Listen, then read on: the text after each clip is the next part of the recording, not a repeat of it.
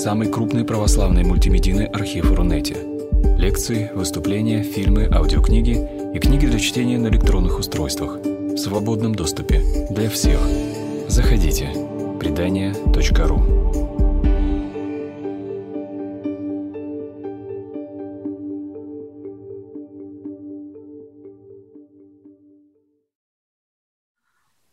Здравствуйте, дорогие слушатели. Мы с вами находимся на портале предания. Меня зовут Марина Михайлова. И сегодня у нас с вами очередная лекция из цикла «Магический кристалл.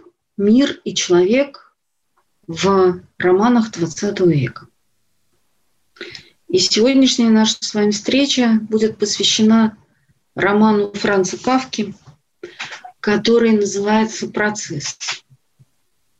Вот я сегодня по другим делам взяла в руки Бродского и, и вспомнила его слова из стихотворения «Лагуна», которое он пишет в 1972 году, находясь уже в эмиграции, пишет его в Венеции, понятное дело, Лагуна.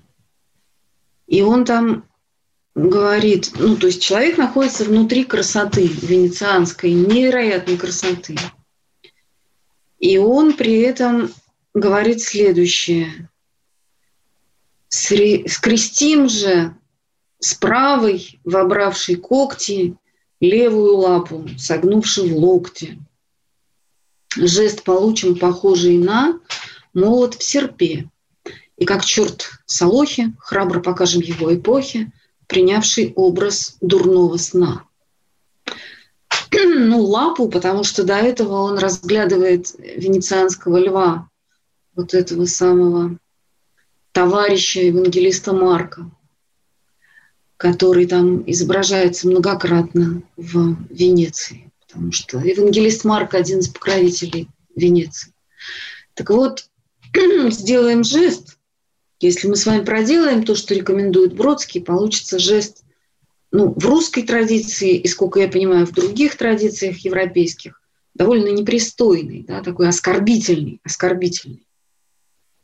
И вот он говорит, храбро покажем его эпохе, этот жест, который посылает очень далеко, принявший образ дурного сна. Время нашей жизни может принять образ дурного сна. И вот именно это и произошло с Францем Кавкой, потому что его произведения – это образы страшных сновидений, образы дурных снов, кошмаров. И можно было бы сказать, что, ну, может быть, это у него его личная судьба такая несчастная, так ему не повезло, так сложилась его жизнь, что он провел ее, свою короткую жизнь, как будто в дурном сне. И отчасти это так, потому что Кавка – это человек, который писал для себя. Он даже в конце жизни очень активно сжигал свои рукописи и оставил такое наставление своему другу Максу Броду а, сжечь тот архив литературный, который находился у него. К счастью, Макс Брод этого наставления Кавки не выполнил. Он не сделал это. И потому у нас сегодня с вами есть возможность разговаривать о романе «Процесс». Но в общем, я не думаю, что со стороны Кавки это было кокетство. Нет, он действительно какой-то частью своего существа был уверен, что его литературная продукция не имеет никакого значения, кроме личного. Что он это делает для себя.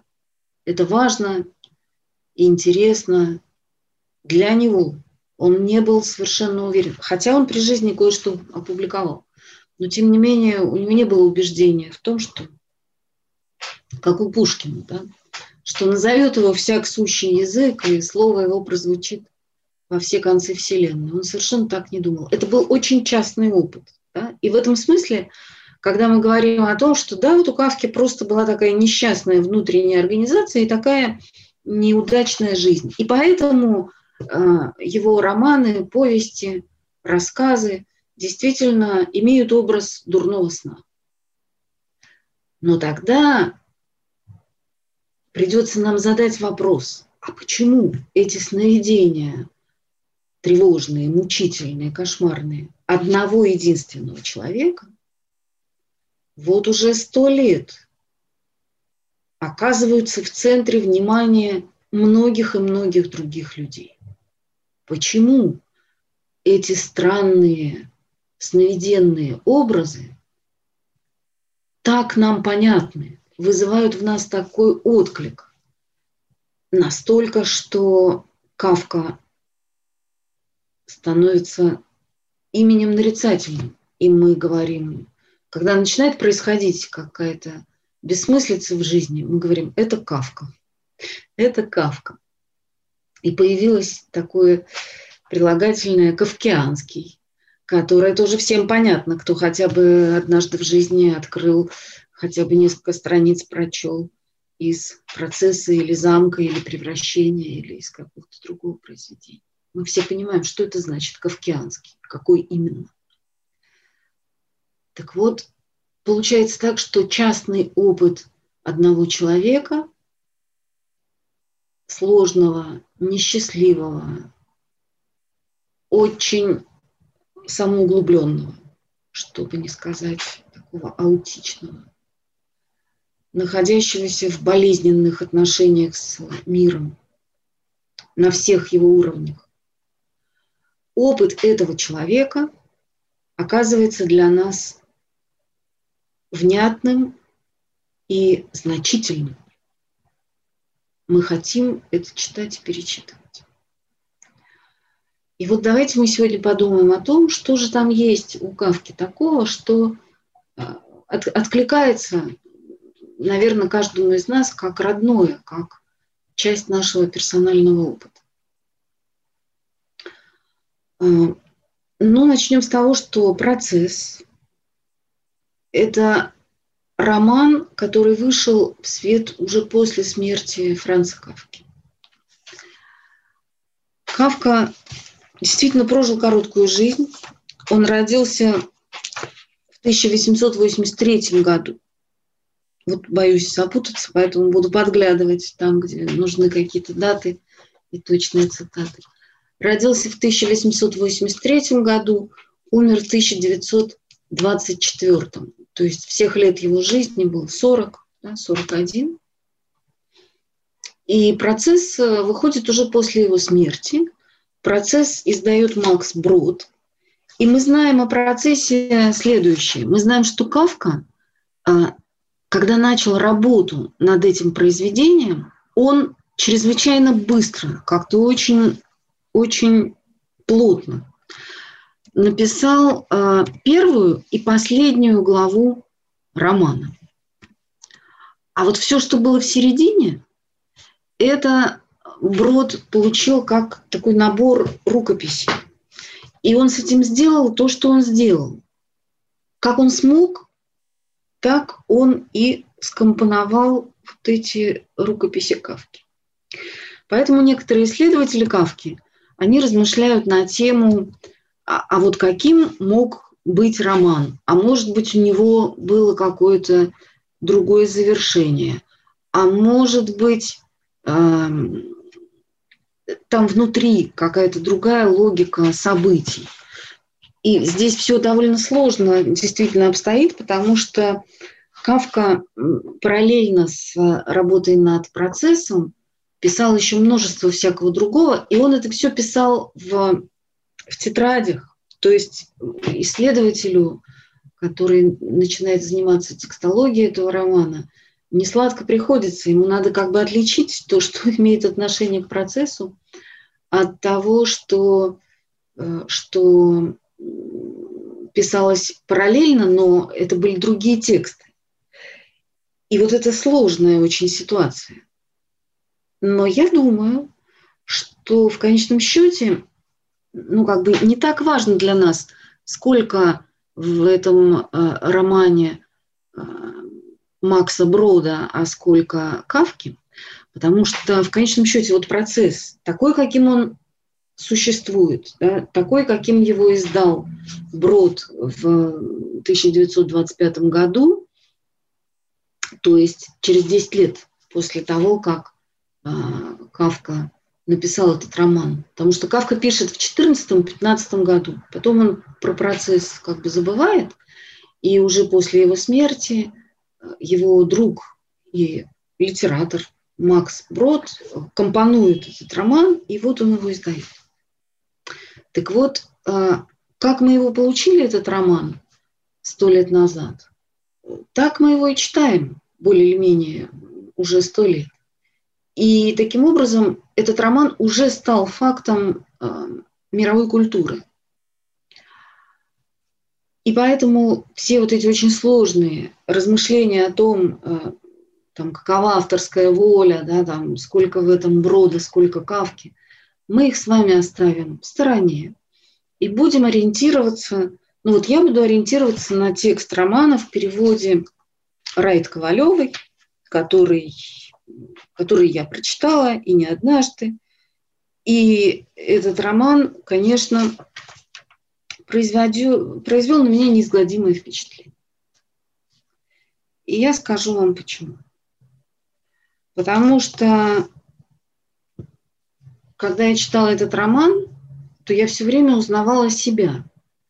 Причем не в, не в главной такой линии романа, да, потому что ну, потому что мне удалось пережить э, рубеж 31 года, когда главный герой романа был убит, казнен, и поэтому я не могу себя идентифицировать с этим персонажем, ну, в какой-то основной линии, да.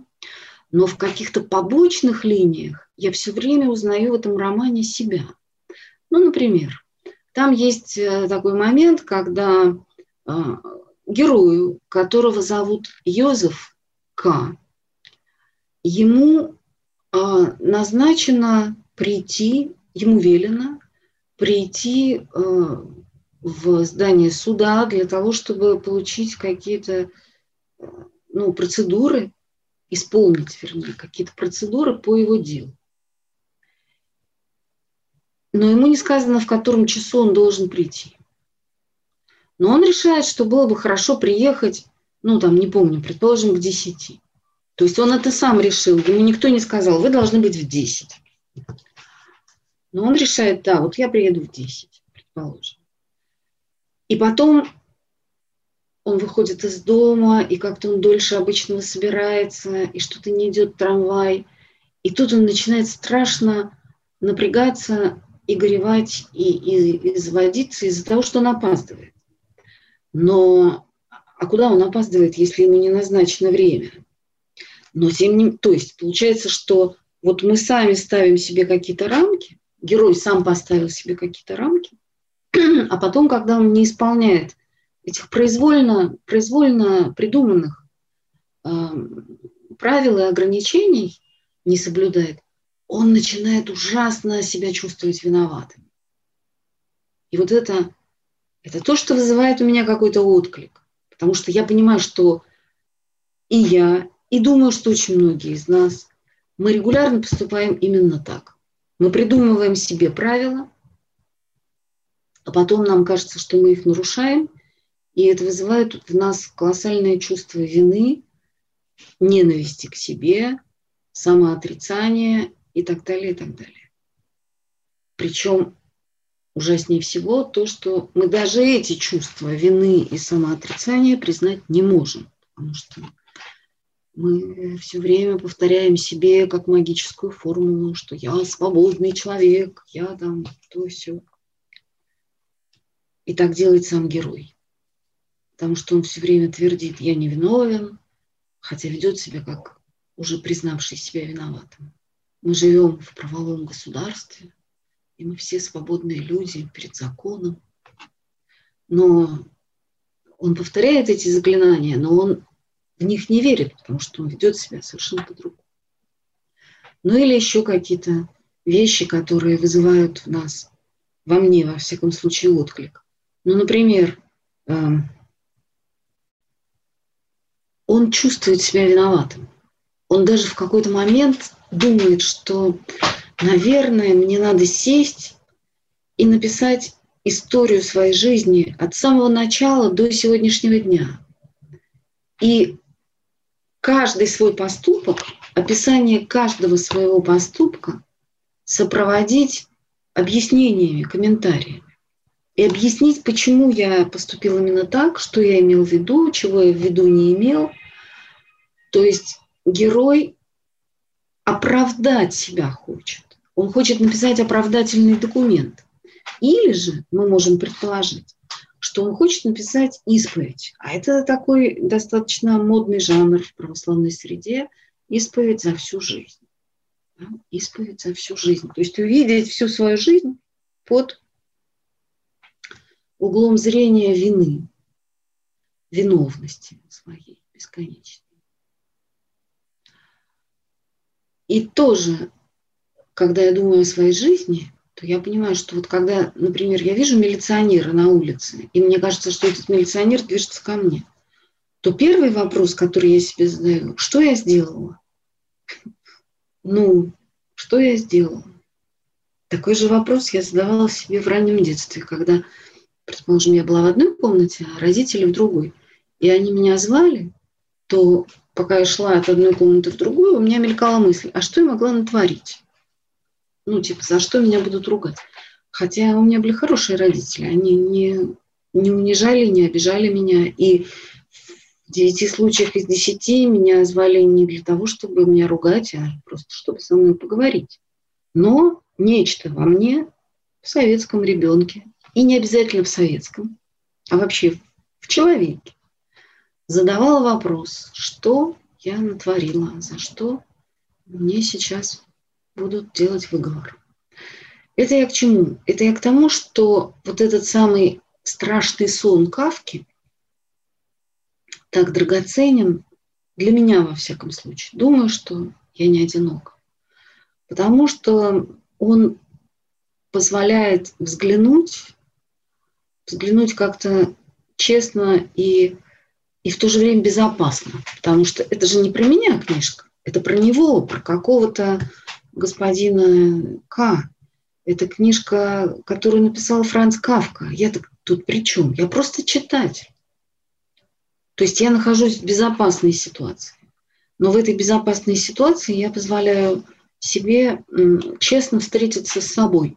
Потому что то, что происходит с господином К, это то, что происходит с каждым из нас и происходит каждый день. И наверное, нам придется проделать какой-то очень большой внутренний путь для того, чтобы, для того, чтобы этого с нами не происходило.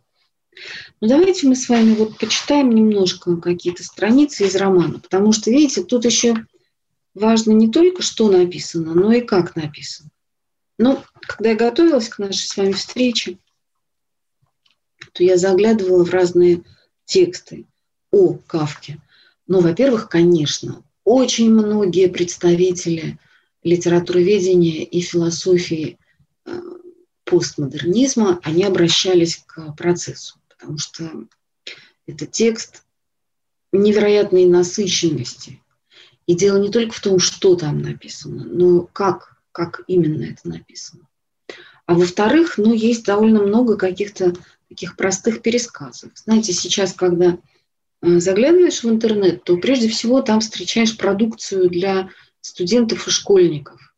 Для того, чтобы освободить детей от вот этой неприятной э, необходимости думать, э, сотни каких-то неизвестных доброжелателей пишут сотни всяких разных сочинений.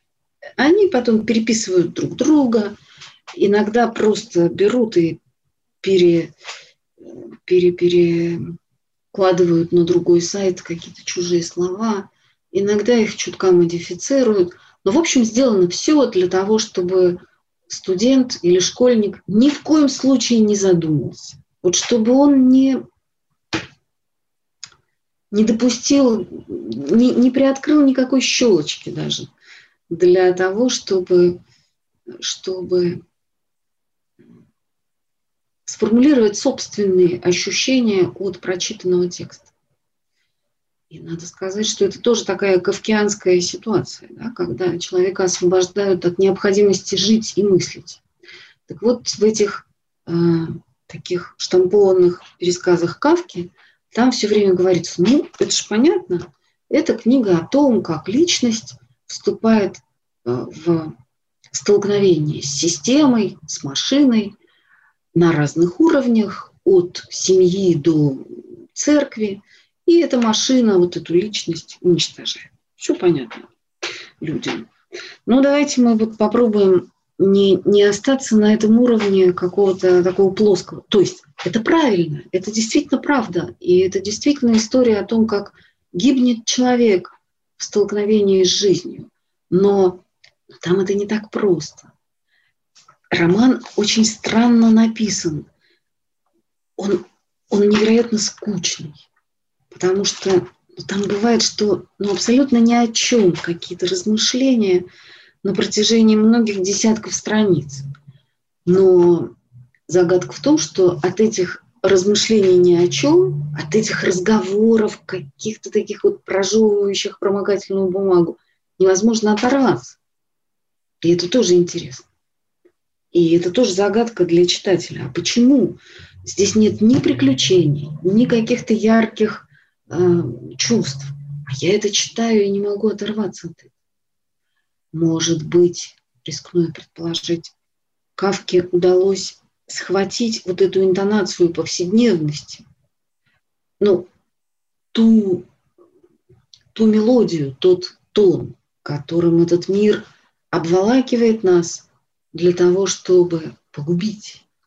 И поэтому мы не можем, как кролик смотрит в лицо ну, там, не в лицо, а в глаза какого-нибудь, да, удава, змеи, завороженный. так и мы тоже читаем эту книжку, в которой нет ничего вдохновляющего или э, интересного. Мы не можем оторваться. Ну давайте мы почитаем первые там пару страничек. Кто-то, по-видимому, оклеветал Йозефа К., потому что, не сделав ничего дурного, он попал под арест.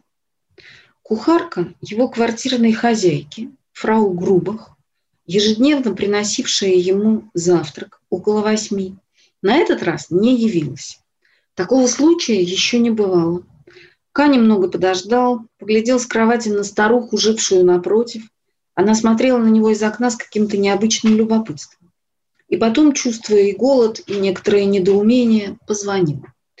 Тотчас же раздался стук, и в комнату вошел какой-то человек. К никогда раньше в этой квартире его не видел. Он был худощав и вместе с тем крепко сбит, в хорошо пригнанном черном костюме, похожем на дорожное платье. Столько на нем было разных выточек, карманов, пряжек, пуговиц и сзади хлястик. От этого костюм казался особенно практичным, хотя трудно было сразу сказать, для чего все это нужно. «Вы кто такой?» – спросил Кай и приподнялся на кровати. Но тот ничего не ответил, как будто его появление было в порядке вещей, и только спросил «Вы звонили?» «Пусть Анна принесет мне завтрак», – сказал Ка и стал молча рассматривать этого человека, пытаясь прикинуть и сообразить, кто же он в сущности такой – но тот не дал себя особенно рассматривать и, подойдя к двери, немного приоткрыл ее и сказал кому-то, очевидно стоявшему тут же за порогом, он хочет, чтобы Анна подала ему завтрак. Из соседней комнаты послышался короткий смешок. По звуку трудно было угадать, один там человек или их несколько. И хотя незнакомец явно не мог услыхать ничего для себя нового, он заявил К официальным тоном. «Это не положено». «Вот еще новости», — сказал К, соскочив с кровати и торопливо натянул брюки. «Сейчас взгляну, что там за люди в соседней комнате. Посмотрим, как фрау Грубах объяснит это вторжение. Правда, он тут же подумал, что не стоило высказывать свои мысли вслух. Выходило так, будто этими словами он в какой-то мере признает за незнакомцем право надзора. Впрочем, сейчас это было неважно. Но, видно, незнакомец так его и понял, потому что сразу сказал, может быть, вам лучше остаться тут? И не останусь. И разговаривать с вами не желаю, пока вы не скажете, кто вы такой. Зря обижаетесь, сказал незнакомец и сам открыл дверь. Ну и дальше. Вот давайте мы пока здесь остановимся. Уже здесь очень много для нас будет интересного.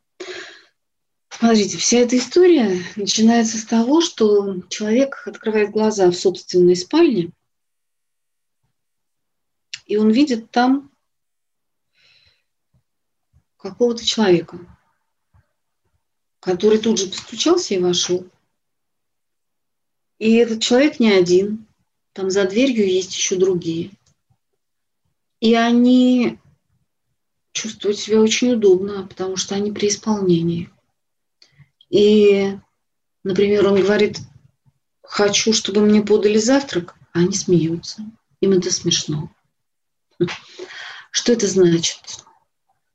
Это такая странная ситуация, когда...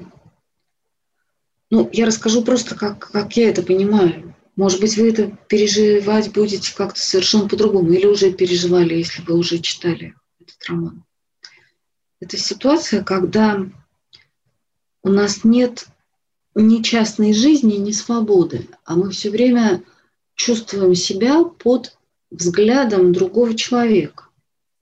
Причем этот взгляд другого человека, он может быть ведь очень разным. А вот здесь в самом начале сказано, что К поглядел с кровати на старуху, жившую напротив. Она смотрела на него из окна с каким-то необычным любопытством. То есть получается, что человек, который живет в своем доме, он все время видит в окно кого-то из дома напротив. И этот кто-то, ну, например, вот эта старуха, она смотрит на него с нескрываемым любопытством. Иногда и любопытство больше, иногда меньше. Ну, в этот день она интересуется, потому что там что-то новенькое происходит. Но она и вообще поглядывает на него, поглядывает. То есть э, Йозеф К. для этой старухи это такой телевизор, такое зрелище эти люди, которые входят в его комнату, они на него смотрят, ничего личного в этом нет. Направили, они стражники, они служители закона.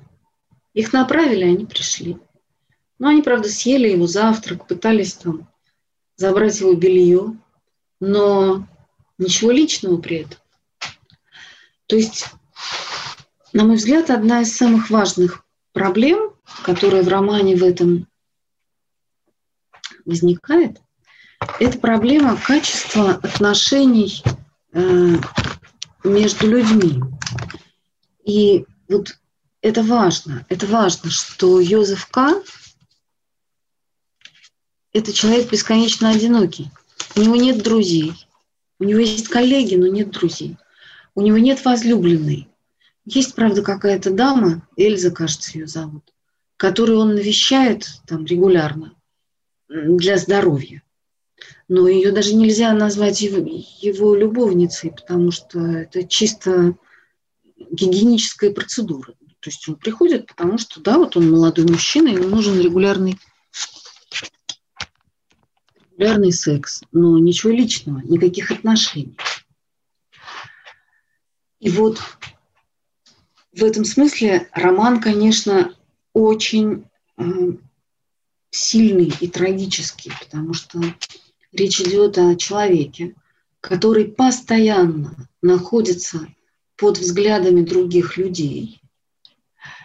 И при этом этот человек постоянно одинок, потому что ни с кем из тех, с кем он постоянно пересекается взглядами, у него не возникает никаких личных отношений. И это такая штука, связанная с концепцией романа. Роман называется «Процесс». Процесс. Ну, во-первых, когда мы слышим слово «процесс», у нас возникает ассоциация с судебным процессом. Тем более, что действительно все начинается в первой же фразе. Да? Он попал под арест. То есть мы понимаем, что против него открыто дело. Значит, процесс. Да? И ход этого судебного процесса, он, собственно говоря, и составляет сюжет романа. Но тут нам надо насторожиться, потому что роман начинается в день рождения героя, ему 30 лет исполняется, и заканчивается казнью героя ровно через год, когда ему 31. Напомню вам, что по утверждению Брода, которое мы не имеем основания оспаривать, именно первая и, послед... и последняя главы романа были написаны Кавкой с самого начала – то есть он имел в виду вот эту рамку. Один год жизни человека от 30 до 31, который приводит его через несвободу, через судебный процесс к казни, к смерти. И тогда мы можем предположить, что процесс – это не только название ну, судебной процедуры да, какой-то, а это еще и э, процесс жизни, потому что ну, жизнь человека – это, это течение э, событий, это течение его, там, не знаю, биологических каких-то циклов внутренних. Это поток истории, то есть это процесс. И мы все вовлечены в этот процесс помимо своей собственной воли. Причем важно здесь то, что ведь мы действительно, оказываясь в этой жизни среди людей, сразу же без всякого нашего согласия подвергаемся не только определенным телесным условиям, да, которые связаны с нашей физикой, с тем, что вот мы таковы, как есть. У нас вот такое тело, и мы вынуждены там, питаться, дышать, э, спать и так дальше. Но помимо всего прочего, мы еще включены в социальный процесс. Как только человек появляется на свет, сразу же надо его зарегистрировать у государства. Потому что если его не зарегистрируют у государства, он не сможет получить, например, медицинскую помощь, которая оказывается только централизованно, официально в специальных учреждениях. И едва ли какой-то врач решится лечить младенца, у которого нет документов, потому что можно оказаться под процессом из-за этого, да, ну как бы не санкционированная, незаконная медицинская помощь. Опасная вещь. Человек учиться должен тоже в какой-то официально зарегистрированной школе. Не говоря уже о том, что у него очень мало шансов получить работу, если он не зарегистрирован у государства. Ему негде будет жить. Сейчас, одну секунду, открою окно.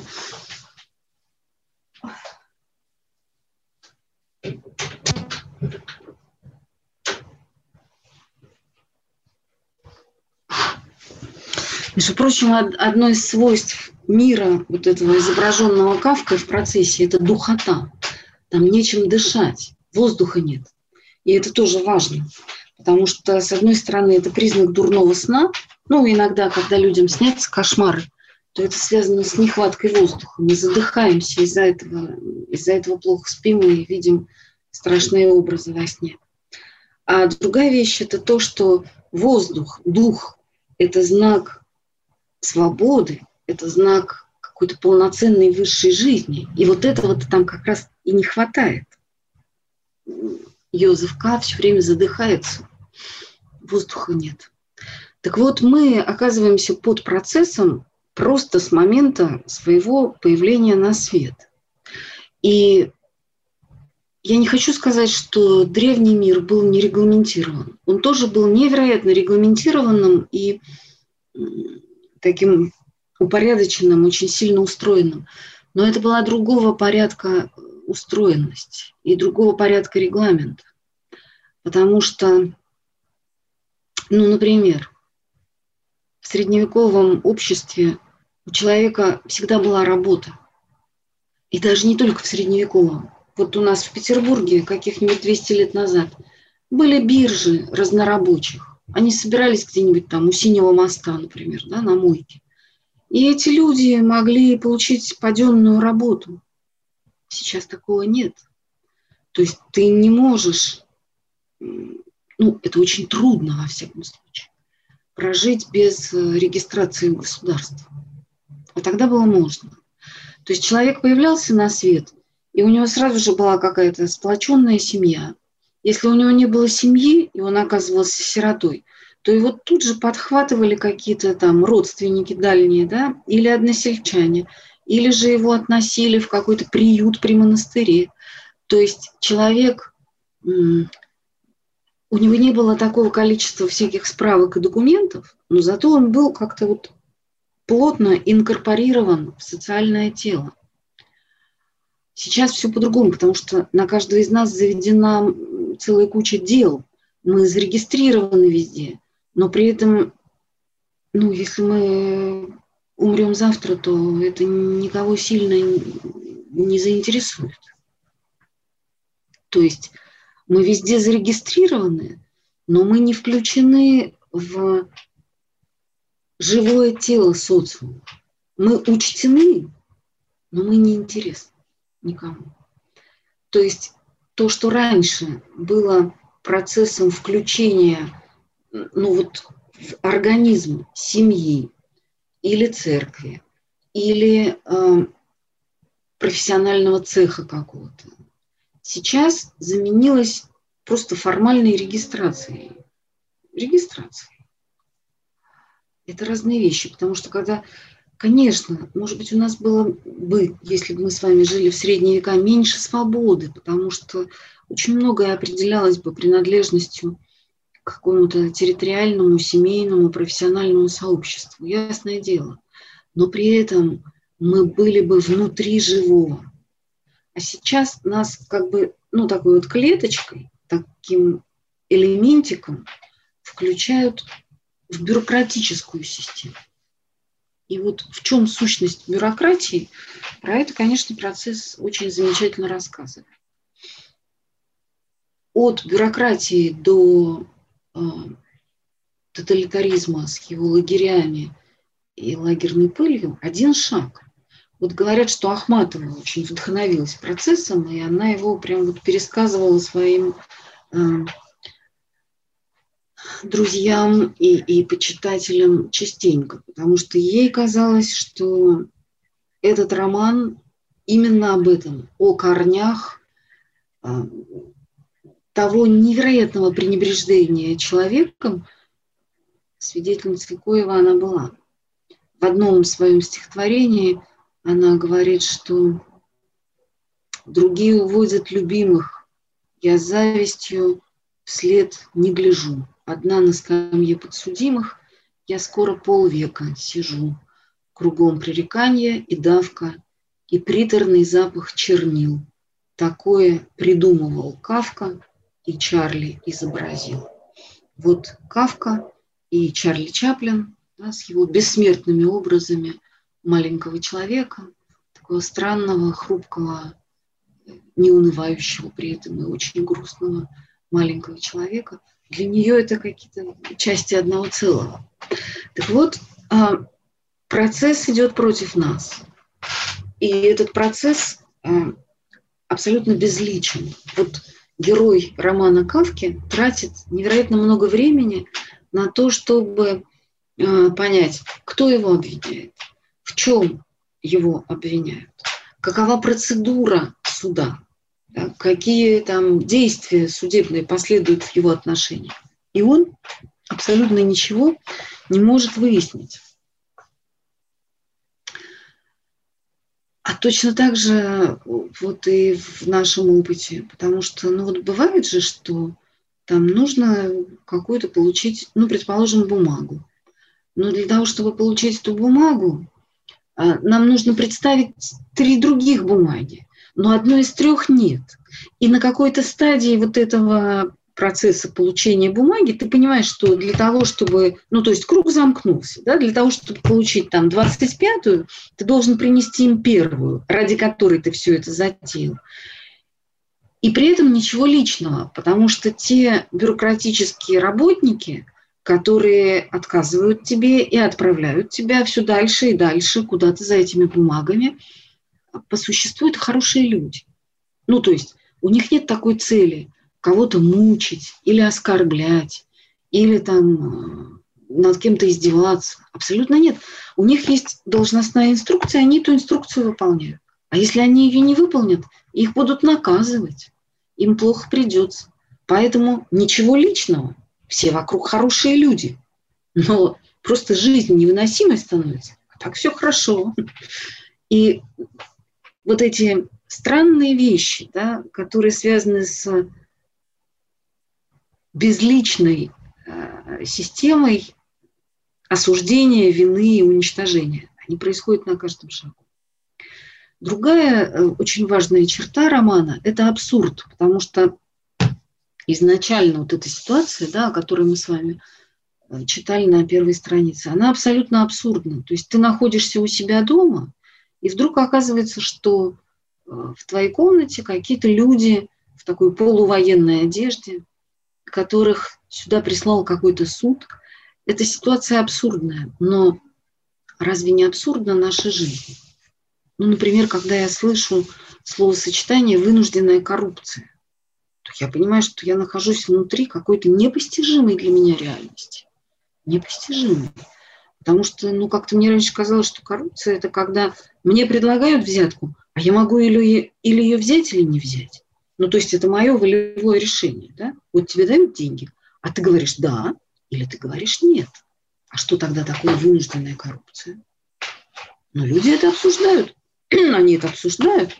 Они пишут об этом очень большие тексты. Причем это делают грамотные люди, не мне чита. Я-то в законах мало что понимаю. А они понимают. Они считают, что так можно. Но я, как носитель языка, понимаю, что это противоречит здравому смыслу. То есть это противоречит логике моего языка. Но люди так не думают. Значит, мы живем в каких-то разных реальностях с ними, да? И, но самое ужасное заключается в том, что эта их реальность очень странная, очень удивительная, абсолютно непонятная для меня. Она вокруг меня стоит такой стеклянной стеной. Если я захочу лечиться или там учиться, или переменить место жительства, я не смогу этого сделать без этой непостижимой, удивительной, государственной жизни, которая для меня абсолютно непонятна и которая существует по каким-то своим законам.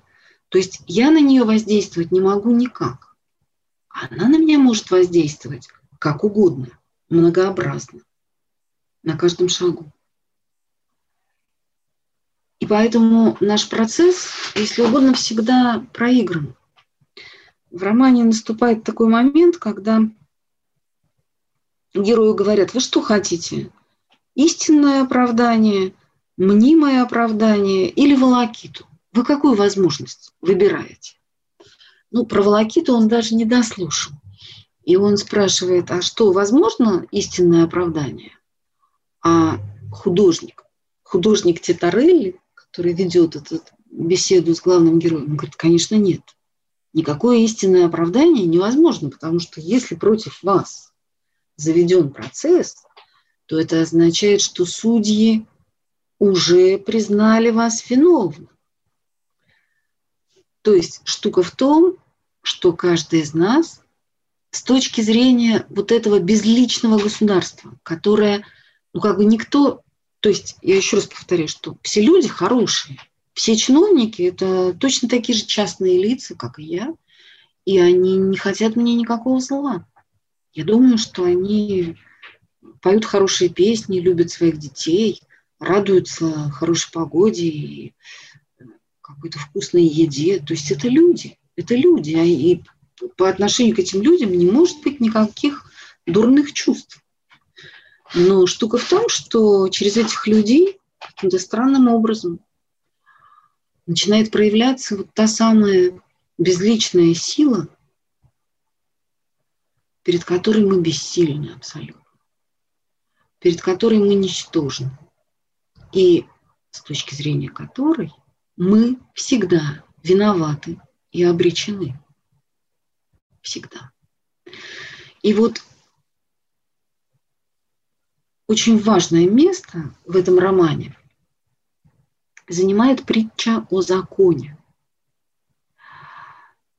Вот прежде чем мы перейдем к этой притче, я хочу сказать несколько слов. Во-первых, скажу вам о том, что этот роман Кавка пишет после такого очень неприятного эпизода в своей жизни, когда э, он хотел расторгнуть помолвку с девицей по имени Фелица Бауэр.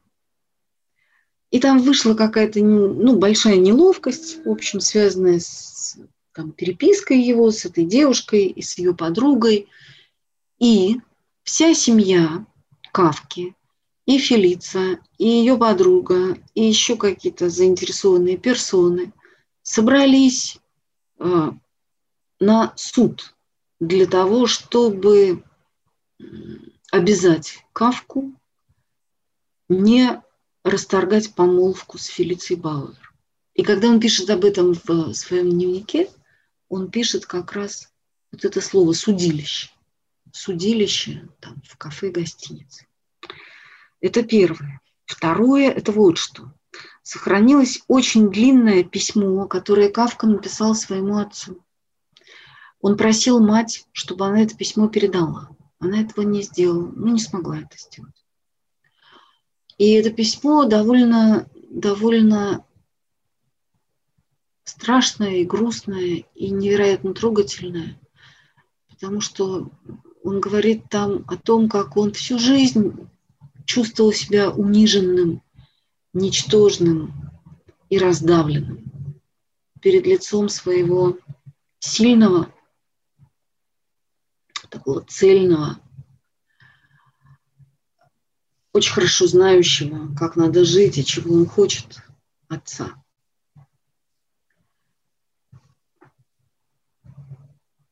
То есть я хочу сказать, что процесс, этот процесс происходит не только на уровне наших отношений с государством, но иногда и очень часто, и, к сожалению, наверное, почти всегда, на уровне отношений с близкими людьми, которые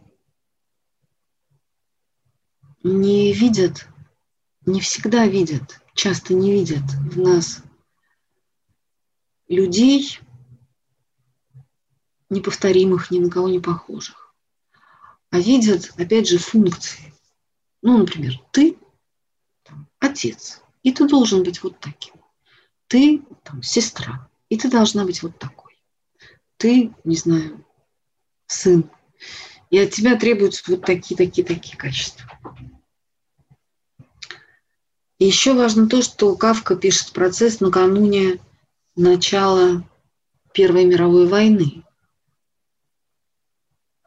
Говорят, что Первая мировая война началась потому, что сверхдержавы, накопившие огромный властный финансовый там, потенциал, хотели произвести передел мира. Наверное, в этом есть какая-то какая-то истина, наверняка. Но помимо всего прочего, Первая мировая война началась потому, что ценность человека сделалась очень мала. Ну, то есть людям показалось, что можно решать какие-то вопросы, неважно какие, ценой жизни тысяч, десятков тысяч, миллионов людей. И так оно и пошло в 20 веке, так и пошло. Ну, в каком-то смысле и сейчас так и идет. Эти жизни, правда, они не на войне, уничтожаются какими-то другими способами. Но, тем не менее. Ну вот. И еще одну вещь скажу про эту самую притчу о законе. Хорошая, самая лучшая, с моей точки зрения, экранизация э, процесса – это фильм, который снял Орсон Уэллс в 1962 году. И этот фильм начинается с мультфильма такого. Ну, то есть это не совсем мультфильм, а это такая а, особого рода графика, которая изображает вот эту самую притчу о законе. Это называется там техника игольчатого экрана, но неважно. Сделал это, кстати сказать, русский художник Александр Алексеев, такой русский, который жил во Франции, замечательным был графиком, книги иллюстрировал. И вот он изобрел эту технику там, игольчатого экрана, и Орсон Уэллс попросил его, чтобы Александр Алексеев сделал, э, сделал вот эту самую притчу о законе для экранизации процесса. То есть начало и конец фильма – это э, ну, анимация такая, да, Александра Алексеева. И они изображают вот эту самую притчу. Орсону Уэллсу показалось, что притча о законе – это такой центр смысловой, который бросает свет на всю историю и позволяет ее понять. Ну вот, давайте мы почитаем немножко эту притчу. Да? Рамочка для нее вот какая. Йозеф К., наш герой, он получает такое э, поручение.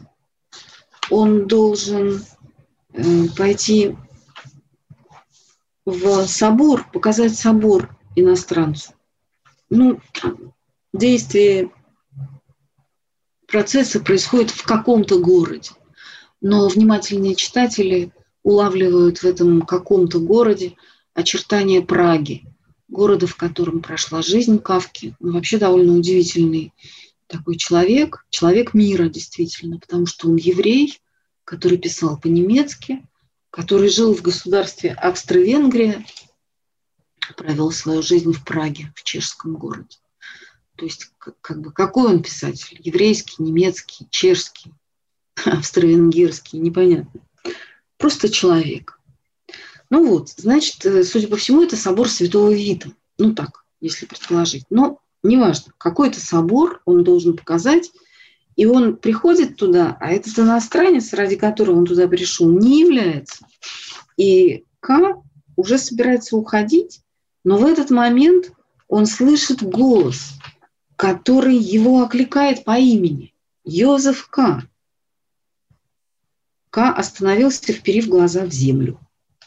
И вот это интересно, потому что обычно, ну, с точки зрения такой христианской философии, мы говорим о том, что э, Бог знает нас по имени, и в этом такая великая радостная тайна. Да?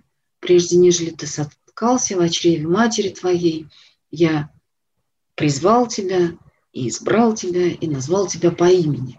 И это очень здорово. Но когда Бог окликает нас по имени, то в этом есть нечто абсолютно прекрасное.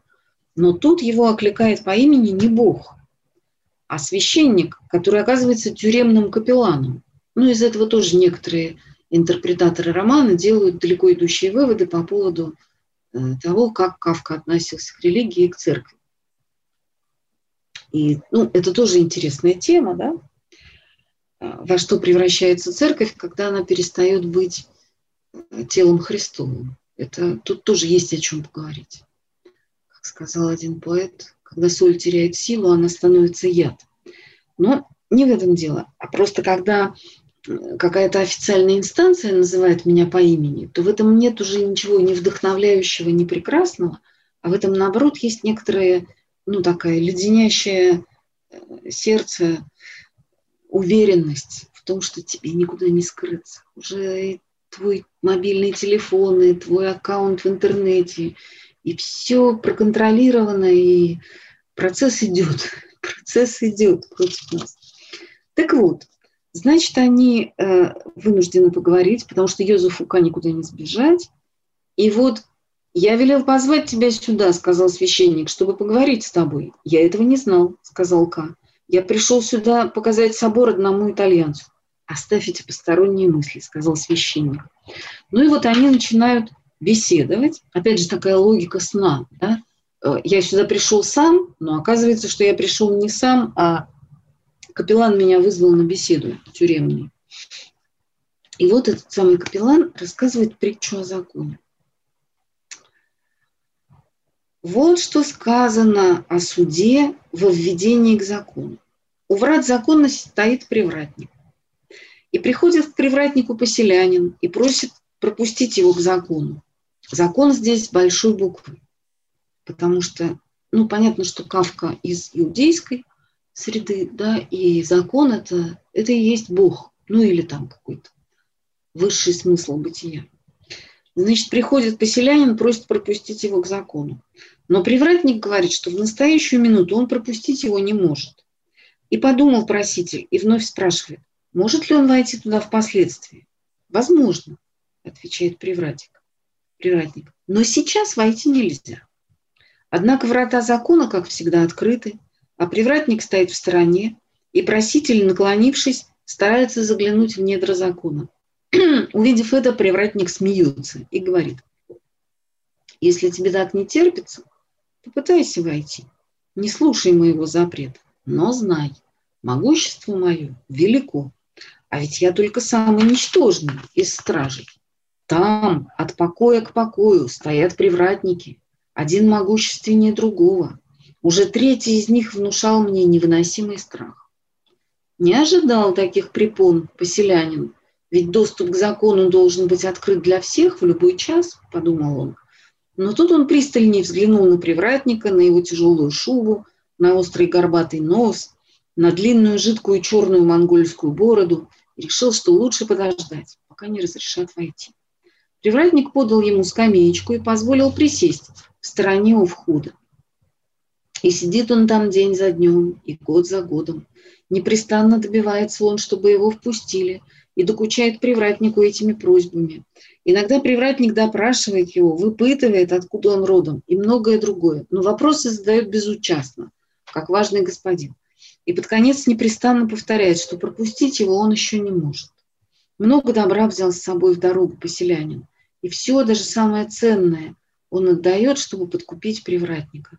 А тот все принимает. Вынужденная коррупция, да? Все принимает. Говорит, беру, чтобы ты не думал, будто ты что-то упустил.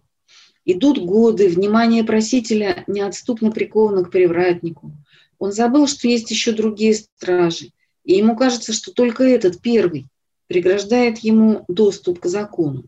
В первые годы он громко клянет эту свою неудачу. А потом приходит старость, и он только ворчит про себя. Наконец он впадает в детство – и от того, что он столько лет изучал привратника и знает каждую блоху в его меховом воротнике, он молит даже этих блох помочь ему уговорить привратника. Уже меркнет свет в его глазах, и он не понимает, потемнело ли все вокруг или его обманывает зрение. Но теперь во тьме он видит, что неугасимый свет струится из врат закона. И вот жизнь его подходит к концу. Перед смертью все, что он испытал за долгие годы, сводится в его мыслях к одному вопросу. Этот вопрос он еще ни разу не задал привратнику. Он подзывает его кивком, а коченевшее тело уже не повинуется ему, подняться он не может. И привратнику приходится низко поклониться, наклониться. Теперь по сравнению с ним проситель стал совсем ничтожного роста. «Что тебе еще нужно узнать?» – спрашивает привратник. «Ненасытный ты человек. Ведь все люди стремятся к закону, говорит тот. Как же случилось, что за все эти годы никто, кроме меня, не требовал, чтобы его пропустили? И привратник, видя, что поселянин уже совсем отходит, кричит изо всех сил, чтобы тот еще успел услышать ответ. Никому сюда входа нет. Эти врата были предназначены для тебя одного. Теперь пойду и запру их. Ну, дальше начинается такое длинное, довольно скучное, такое казуистическое э, обсуждение этой притчи капелланом э, тюремным и, э, и господином К. Но, но мы-то, читатели, тоже имеем право эту притчу прочесть. И вот, может быть, я не права, но я поделюсь с вами тем, что я из нее вычитала. Эта притча на самом деле о том, что не нужно и спрашивать разрешения на то, чтобы жить, а нужно просто жить. Потому что мы идем и начинаем просить доступа к Богу. Зачем? Ведь Он вот прямо здесь и сейчас. Бог ближе к нам, чем наша собственная душа и тело. Мы все время и спрашиваем разрешение на то, на все, на 25-е. Не надо. Когда милиционеру будет действительно нужно, он нас остановит и задаст нам все вопросы. Но ждать этого не стоит. Ты делай то, что делаешь. Если, если нельзя, тебе скажут. И ты не будешь этого делать. И вот в конце этой главы, довольно длинной, есть такие слова. Суду от тебя ничего не нужно, говорит священник господину К. Суд принимает тебя, когда ты приходишь, и отпускает, когда ты уходишь. То есть оказывается, и в этом какая-то удивительная вещь, оказывается, что быть подсудимым, быть виновным, быть арестованным – это дело сугубо добровольное. Суд принимает тебя, когда ты приходишь, и отпускает, когда ты уходишь. Тогда оказывается, что не вот эта страшная машина, система, или как угодно можно ее назвать, ну, грубо говоря, виновата в гибели господина К. А он сам кузнец своего. Ну, то есть мы сами кузнецы своего несчастья. На эту тему есть такой чудесный анекдот. Он немножко детский, но, но мне он очень нравится. Про то, как рыцарь едет по дорожке в латах, ему так жарко, тяжело. И он видит, что перед ним река такой голубой лентой, там где-то золотится, серебрится. И он скачет к ней радостный, думает, ну вот сейчас я напьюсь водички, искупаюсь, отдохну, конь мой отдохнет. И он скачет, скачет к реке, и вдруг видит огромного дракона, который спит на берегу этой реки. Ну что, он же рыцарь, он начинает там этого дракона своим копьем тычить, там с ним биться. Дракон его отбрасывает все время одним взмахом своего могучего хвоста. И вот в скорости, через какое-то время рыцарь уже совершенно изнеможенный просто падает. Падает и лежит на предбрежном песке почти бездыханный. И в этот момент дракон спрашивает у него, рыцарь, а тебе что нужно-то было? И рыцарь говорит, попить хотел. Дракон говорит, ну так пил бы. Ну так и пил бы, да?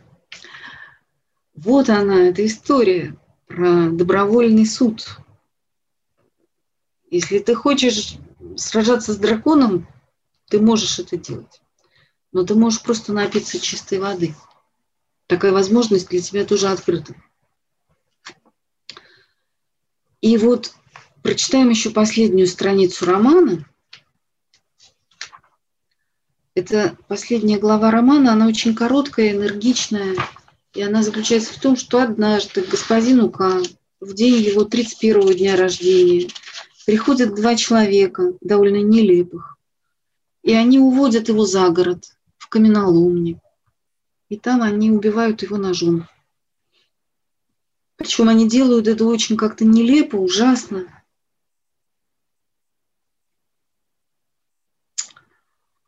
А, они посадили Ка на землю, прислонили к стене и уложили головой на камень. Но, несмотря на все их усилия, несмотря на то, что Ка старался как-то им содействовать, смотрите, они его убивают, а он старается им содействовать. Вот это у нас такая тяга к закону, да.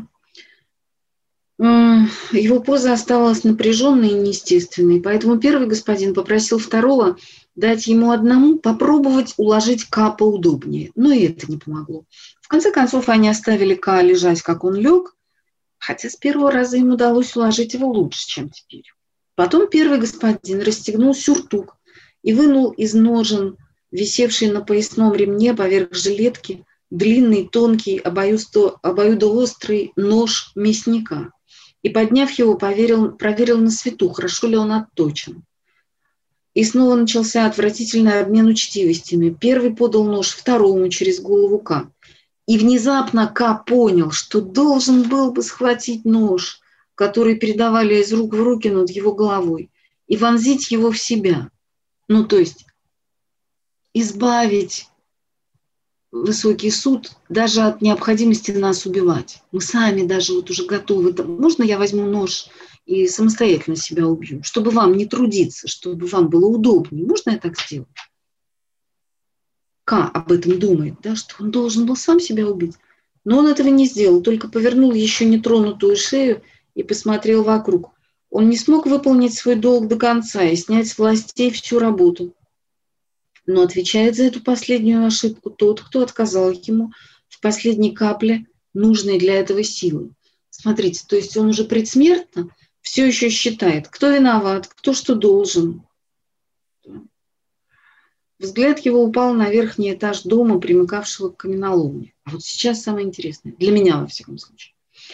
И как вспыхивает свет, так вдруг распахнулось окно, там наверху, и человек, казавшийся издали в высоте слабым и тонким, порывисто наклонился вперед, далеко вперед и протянул руки еще дальше. Кто это был? Друг? Просто добрый человек. Сочувствовал ли он? Хотел ли он помочь? Был ли он одинок? Или за ним стояли все? Может быть, все хотели помочь? Несомненно, такие аргументы существовали.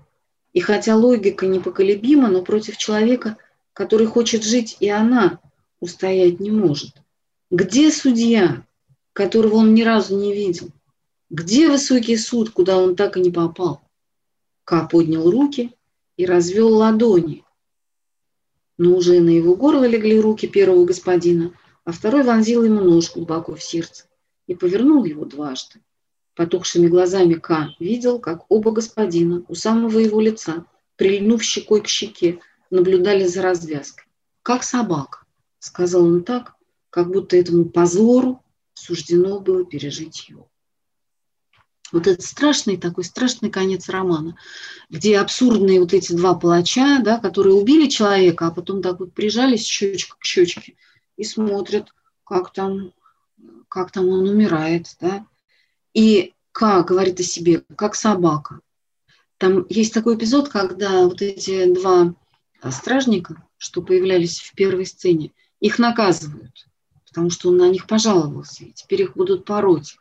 И он там пытается спасти их от этого, но когда не получается, он закрывает дверь, все происходит в какой-то кладовке банка, где служит господин К. И оттуда раздаются вопли. И он говорит своим сослуживцам, это, наверное, собака лает где-то во дворе. И вот сейчас он о себе говорит, как собака. Вот это насилие, да, страшное и ужасное, и, и, и на которое мы соглашаемся, на которое мы даем в каком-то смысле согласие. Он же сам идет в эту каменоломню, сам укладывает голову на этот камень, на котором ему пронзят сердце. Так вот, вспыхнул свет – и он увидел человека, протягивающего к нему руки. И сам он протянул руки к этому человеку. И вот этот финал романа, мне кажется, невероятно важным, потому что до этого момента К, если и вступал в какие-то отношения с людьми, то исключительно в рамках своего процесса. Он думал о том, кто может ему помочь в процессе, кто не может. Да, какую пользу можно извлечь из э, отношений с этим человеком, с другим, с третьим. То есть Роман-то вообще, как выясняется, ну вот, насколько я смогла его прочитать, не в последнюю очередь о том, а, о том, что есть два разных регистра, ну, в которых мы имеем возможность прожить свою жизнь. Один из них – это такое глубочайшее одиночество, да, когда я вот такая маленькая человека-единица в себе замкнутая, и против меня идет процесс. И все, что происходит со мной, всех людей, которых я встречаю, я воспринимаю исключительно в контексте вот этого процесса. Полезно, бесполезно, там вредно или э, не вредно, э, продвигаюсь я или наоборот застреваю в чем-то и так дальше. А есть вторая возможность – раскрыть окно, откуда льется свет, и протянуть руки – эта возможность есть в отношении человека. Вот этот неизвестный друг да, протягивает руки к Йозефу К. накануне его смерти. И тут он вдруг соображает, что это был друг, он хотел помочь. А может быть, друзьями были все? Может быть, все хотели помочь? И точно такой же негасимый свет льется из дверей закона. Наши отношения там, с Богом, с бытием, да, вот с этим высшим законом, они тоже могут быть живыми. Эта дверь открыта. И это тоже твой выбор. Либо ты будешь спрашивать разрешение у стражника, пытаться его подкупить, либо ты просто сделаешь шаг вперед. Стражник говорит, ты имей в виду, дальше стоят там еще более страшные. Ну пусть стоят. В конце концов, э, ну пусть я буду Пусть я буду заколот одним из этих страшных стражей, но я умру, глядя на свет, а не как собака в какой-то яме на окраине города. Вот примерно так. То есть роман-то, конечно, о свободе, роман о жизни настоящей, которая всегда здесь, она всегда доступна и то препятствие, которое не дает нам жить, дышать, быть людьми, радоваться друг другу и миру, это препятствие находится в нас. Я никогда не могу сказать, что суд виноват. Я в лицо не видел никогда этого суда. Возможно, его и не существует. Но то, что во мне есть какие-то колоссальные э, механизмы несвободы, вот это точно. И Каф я благодарна за то, что он позволяет мне их увидеть. Ну вот, примерно такие слова я хотела вам сегодня сказать по поводу, по поводу этого великого романа. Конечно, совершенно я не могу претендовать на какое-то непротиворечивое и, ну там, глубокое объяснение этого романа. Да и моей цели, собственно говоря, такой не было. А мне хотелось заново этот роман перечитать, продумать и поделиться с вами для того, чтобы вы его перечитали. Потому что, по моему глубочайшему убеждению, литература – это способ, это способ жить, это способ э, восходить к свободе, к какой-то подлинной, подлинной жизни читать Кавку гораздо лучше, чем читать новости. Потому что в новостях тот же самый абсурд, но только у Кавки этот абсурд с катарсисом финальным, а в новостях без него. Так что будем читать хорошие книги, и, возможно, это позволит нам прийти к какой-то лучшей жизни. Вот на этой оптимистической ноте я бы хотела с вами, наверное, попрощаться. Если есть какие-то вопросы, мало ли, то, пожалуйста, их можно, наверное, задать. Ну да, Мария Валентиновна, спасибо вам большое. Тут вопросов у нас пока не было, были благодарности. Пишет спасибо большое, очень люблю ваши лекции. Вот кто-то сказал, что успел только на конец лекции, но лекции будут выложены по ссылке, которую мы указали. Вот. Так что вот благодарность большая. Действительно хочется Спасибо. перечитать, перечитать хочется этот роман. Ну хорошо, спасибо большое. Ну, в следующий раз возьмем еще какую-нибудь хорошую книжку через месяц, я надеюсь, там состоится наша новая встреча. И, друзья, не будем забывать о том, что предание – это благотворительный христианский портал, да, поэтому если, если мы можем что-то пожертвовать, то можно это сделать. Спасибо. А, спасибо большое. Вот тут пришел один комментарий, мне кажется, тоже хорошо бы подытожить. А, любого человека, ничего ему не объясняя, можно посадить в тюрьму лет на 10, и где-то в глубине души он будет знать за что. Цитата Фридриха Дюрин Мат там. Да, это без сомнения так. Без сомнения так. Особенно немцы э, это чувствуют, конечно. Ну и мы тоже. Спасибо. Спасибо. Доброго. Очень хорошо. Продолжайте быть с нами, наши дорогие слушатели. Наша цикл лекций еще не заканчивается, и мы Марину Валентиновну скоро надеемся увидеть снова. Всего доброго. Спасибо, Аня. Спасибо всем. Да, до свидания.